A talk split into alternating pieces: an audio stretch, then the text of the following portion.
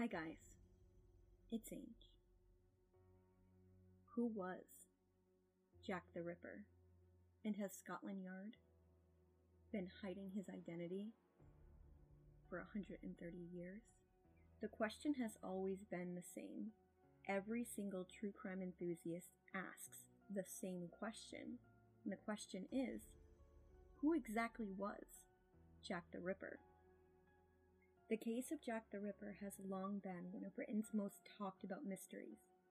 But does this evidence, taken from the shawl of a victim, finally reveal the identity? Today, London's Whitechapel district is a popular destination for anyone visiting London. Travelers visit the gallery, take in the street art, and enjoy the many different food options that can be found in the area. In 1888, however, this was not the case. Whitechapel was plagued with economic neglect and was an overcrowded slum riddled with poverty. This would prove to be the perfect area for the for Jack the Ripper to carry out his murders. While Jack the Ripper can be credited with many murders in the Whitechapel area, it is widely believed that there are five murders of a similar nature that can be credited without a doubt to this serial killer. Mary Ann Nichols, Annie Chapman, Elizabeth Stride, Catherine Eddowes, and Mary Jane Kelly are all believed to have been Jack the Ripper's victims. The five women were all brutally murdered. Incisions to the throat and abdomen were something of a trademark for Jack the Ripper, leaving no doubts as to why he quickly spread fear and panic throughout the area. Police worked hard to identify the killer, but to no avail. The case of Jack the Ripper was was different in a in a sense that it was the first of its kind to create a media frenzy. And when this media frenzy picked this case up, it had a huge role in spreading fear and panic over the murders. Suspects in the Jack the Ripper case have ranged from a barber to a butcher, a man locked away in a mental institution, to the Queen's own grandson. The biggest suspect the police suspected, in my opinion, in a series of articles in 1894, the Sun newspaper suggested there was a man named Thomas Cutbush and a man by the name of Kosminski. Kosminski wasn't suspected until several years later, but what if I told you that Scotland Yard does know who the real Jack the Ripper is? And they've known since 1894. But let's go back a little. In 2007, a man named Russell Edwards obtained a scarf said to be at the scene of one of Ripper's one of Ripper's brutal murders. After he ob- obtained the scarf, he had the scarf DNA tested. And he checked it against some of the family members who were related to some of the suspects. In 2014, Edwards publishes a book called Naming Jack the Ripper. He kept the DNA results and methods under wraps, making it impossible to assess or verify the claims of Kosminski as Ripper. Now, the biochemists who ran those tests at the University of Liverpool and the University of Leeds have published the data in the Journal of Forensic Science. The researchers explain they subjected the shawl to infrared imagery, spectrophotometry testing. They also inspected the stains using a microscope to determine what made them under ultraviolet light. They found that one stain was possibly produced by semen. The researchers then vacuumed up what DNA fragments they could from the shawl, finding little modern contamination and many degraded short fragments, consistent with DNA of that age. They compared the mitochondrial DNA in the sample, which is passed down from mother to child, to a descendant of Eddowes, finding that it was a match. The team also found a match to a descendant of Kosminski in other bits of mitochondrial DNA. All the data collected support the hypothesis that the shawl contains biological material from Catherine Eddowes and that the mtDNA sequences obtained from the semen stains match the sequences of one of the main police suspects, Aaron Kosminski, they write in a study. But as Adam at Science reports, the more detailed data still doesn't say enough. So Hansi Weissensteiner, a mitochondrial DNA expert, points out mitochondrial DNA can't be used to positively ID a suspect. It can only rule out one since thousands of other people could have the same mitochondrial DNA. Which makes sense because, as we all know, and you know I'm going to say it, mitochondrial is the powerhouse of the cell. Also, experts have critiqued the way the results were published, as some of the data is shown as graphs instead of actual results. Forensic scientist Walter Parson says the author should publish the mitochondrial DNA sequences, otherwise, the reader cannot judge the result. Beyond the results, there's an even bigger obstacle afoot the, the provenance of the shawl. Nick Reed explains the shawl's origin story in is full of problems. Was a shawl even picked up by the Metropolitan Police officer Amos Simpson at the crime scene that night? Even if that were true, whether this scarf is the authentic one is up for debate. The cloth was previously dated to the Edwardian period from 1901 to 1910, as well as to the early 1800s, and could come from anywhere in Europe. Historian Hallie Rubenhold, author of the new book, The Five The Untold Lives of the Women Killed by Jack the Ripper, has been among the Ripper experts to criticize the conclusions. There is no historical evidence, no documentation that links the shawl at all to Kate Eddowes. This is history at its worst, she wrote on Twitter in response to a headline that claimed the newly published research proved Jack the Ripper had been identified. While it seems there is no way we'll ever know for certain who the murderer was, Rubenhold makes the case that it doesn't matter at all that much. What she prioritizes are the identities of the women he murdered, whose names we have record of. Rubenhold's research dedicates a little space to the man who killed her subjects and the gory manner in which he did so. Instead, it shifts the focus of the Jack the Ripper of Jack the Ripper narrative to the lives, not deaths of the victims. But is it really the Polish barber? The scarf that was tested? Was it quantified? Who was at the DNA testing? Those are the questions that I have. Do we have a sequence of events? And do we have a chain of custody for the evidence?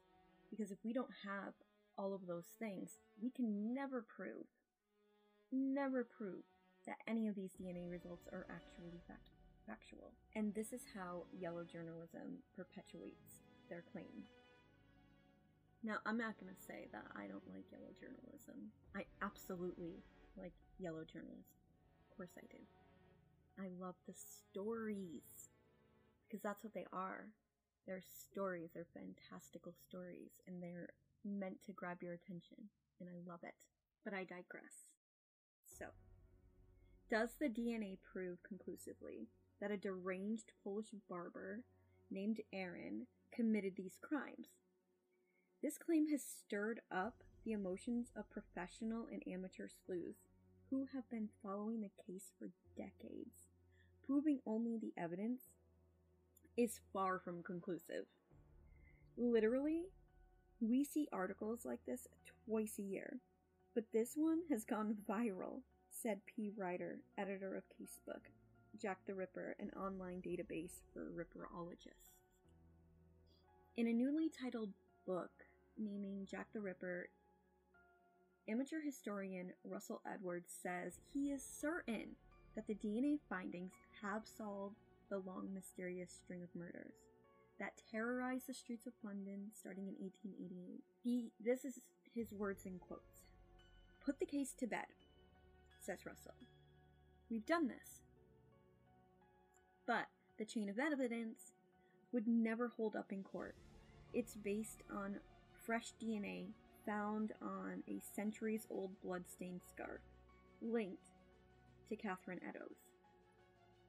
But what if I told you that the mystery of Jack the Ripper's identity was solved by the Metropolitan Police immediately after his rampage of killings in the East End in 1888? So, latest research claims Scotland Yard found out who he was after he committed suicide, drowning in the Thames, and closed the file on the Whitechapel murders according to academics.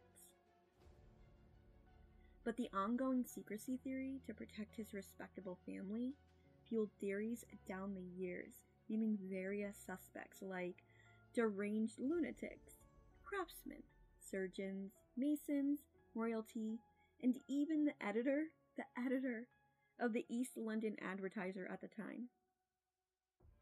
Most theories have been dismissed while the Ripper industry went global in the 129 years since, even though the police could have drawn the line, according to authors Christine Ward and Jonathan Hainsworth. They say the Ripper was a top in a top hat, a barrister, an Oxford graduate, named Montague John Druitt, who was homicidal towards defen- defenseless women. Druitt was posthumously disguised as a mad surgeon for public consumption to protect his respectable family. They say in their yet to be published work, The Escape of Jack the Ripper. The discreet upper crust police chief Sir Melville Macnaghten, ten years later, fooled most people and has inadvertently bamboozled researchers for a hundred years. Druitt was a medical student who dropped out and later went into law, but led a double life, prowling the streets, they believe. A blood-stained Druitt was arrested in Whitechapel, but deployed his pedigree as the nephew of a famous physician to bluff his way to freedom, their book claims. He later confessed to his clergyman cousin, Charles Druitt, and was hurriedly placed in a lunatic asylum. He had to flee, as the police dragnet was closing in on him. Druitt took his own life a month after the last killing, when Mary Kelly's mutilated body was discovered by a rent collector at the lodgings in Dorset Street in the Spitalfields. Druitt's corpse was later washed up in the Thames. The shamed Druitt family is said to have alerted Scotland Yard that the Ripper was dead, while desperate to conceal their connection that could ruin them after his suicide. But his clergyman cousin broke ranks a decade later about the truth of the suicide, which led the police chief, chief to give a different version to quash the troublesome vicar. The Escape of Jack the Ripper by Christine Ward and Jonathan Hainsworth is being published in the spring by Amberley Publishing. Almost entirely throughout the investigation, the police received hundreds of letters of people claiming to be the killer. Of course, the majority of the letters could be cast aside as fraudulent, but one in particular stood out to the authorities as, as potentially genuine. A letter addressed as Coming from Hell was received by George Lusk of the Whitechapel Vigilance Committee. The letter came with a small box containing half a human kidney, and it claimed that the other half of the kidney had been eaten. So, what do you think? Was Scotland Yard complicit in hiding the murderer's identity for 130 years? Or is historian Russell Edwards, or is historian Russell Edwards actually correct? Did that shawl actually belong to Catherine Eddowes? Is that DNA truly the DNA of Aaron Kosminski? Or is the identity really Thomas Cutbush? This is why I like Thomas Cutbush for, for the Ripper killings. So, Thomas Cutbush was born in 1866 and he died in 1903. Um, He was a contemporary suspect for the identity of the serial killer known as Jack the Ripper. He was accused by the British press shortly after the 1888 murders. He spent the rest of his days in detention in Broadmoor Hospital for inferring knife attacks against women. Thomas Cutbush was born in Kensington, a district about three miles from Whitechapel, and was 22 when the murders in East London occurred. He came from a respectable middle class family, but his childhood was conflicted, since his father left Thomas's mother Kate and young Thomas when he was only two, and he went to New Zealand where he married again. He was an only child. His mother Kate never married again. Kate and her unmarried sister Clara brought Thomas up. It has been suggested they were incredibly religious, who who suffered from neurological distor- disorders, but Kate doted on her only son. The young man showed serious behavioral problems in his initial job, from which he was almost immediately fired. In his second job, he was even worse. But infuriated, he pushed his old employer down the stairs. Once he lost that job, Cutbush began showing extremely idle and extravagant behavior. During the day, he isolated himself in order to read medical books, and during the night, he wandered around Whitechapel, jumping over the walls of houses in the neighborhood with astonishing speed and agility. He was obsessed with the idea that someone was slowly poisoning him. It was it is it's presumed that Thomas contracted syphilis because of his activities with prostitutes in 1888. And from there, his beha- behavior became even more eccentric and aggressive. Before being arrested for committing serious crimes, he had already been detained due to improper and violent acts. He was locked up in the asylum in Lambeth, but that lasted only four days because Cutbush managed to escape by jumping the walls of the medical institution, once again displaying his dexterity. In 1891, he was convicted of stabbing two women in the buttocks on two different occasions. In the middle of public roads, the victims were Florence Grace Johnson and Isabel Fraser Anderson, both from Kensington. Two years earlier, another man named Collicott perpetrated similar aggressions in the same area, and the police assumed that those attacks inspired Cutbush, who acted in a similar way. Found responsible for these crimes by a medical board, and the doctors diagnosed him as psychotic and dangerous. After that, the British justice sentenced him to confinement and medical treatment for an indefinite period until the patient showed signs of recovery, which he never did. His confinement was arranged for an indefinite, indefinite period of time, being placed at the order of Her Majesty. According to an expression that was used at the time to describe these cases, the, the hospitalization was carried out in the Broadmoor Hospital. As of February 1894, the influential and sensational English newspaper The Sun accused through a series of articles Thomas Cutbush of being responsible for the murders committed in London's East End. The public accusations did not give rise to the prosecution of criminal charges against the defendant, and police hierarchies even defended him, dismissing Cutbush, nothing more than able to commit a single type of crime, not murder. The inmate's most noted defender was Sir Melville Macnaghten, Chief Inspector of Scotland Yard. In a famous police memorandum, he emphatically rejected Cutbush's alleged guilt and Instead, related the names of three others, outlining the reasons that led him to believe that those individuals were more plausible suspects to occupy the anonymous figure of Jack the Ripper. Sir Melville also suggested that Thomas was closely related to Superintendent Charles Cutbush, who committed suicide in 1896, a few years after retiring from the Metropolitan Police. But in fact, they were not related at all. In more recent times, the name of Thomas Cutbush returned as a possible suspect of being the infamous killer. In 1993, author A.P. Wolf made the initial publication with the essay Jack, the Myth, a new look at the Ripper. There, the theory was offered that the police covered up the criminal's identity. The candidate proposed by the author precisely became this individual. It is argued that his anonymity as a murderer was achieved thanks to the police conspiracy, interested in not disclosing that the Ripper was a rel- relative of a Scotland Yard chief. This hypothesis had followers who later gave their support in later works. However, given that there was no familial relationship between Thomas Hayes and Charles Cutbush, these works have led people away from any truth. So, this was a fun one, guys. Um, I have one more question though. And I was talking to my husband about this last night.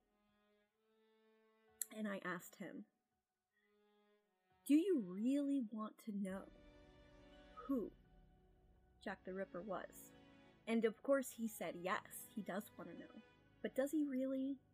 Because once we solve this mystery, it will no longer be a mystery. So, yes, for the victims' families, of course, of course, we want to know who who Jack the Ripper was.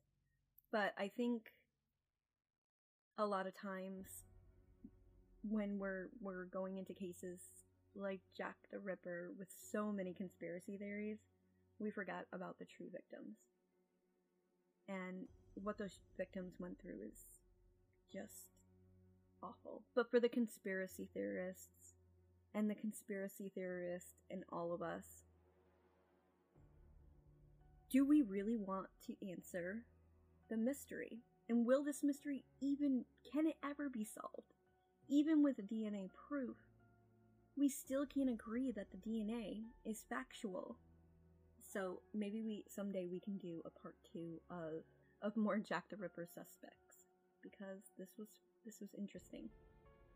And I will see you all again soon.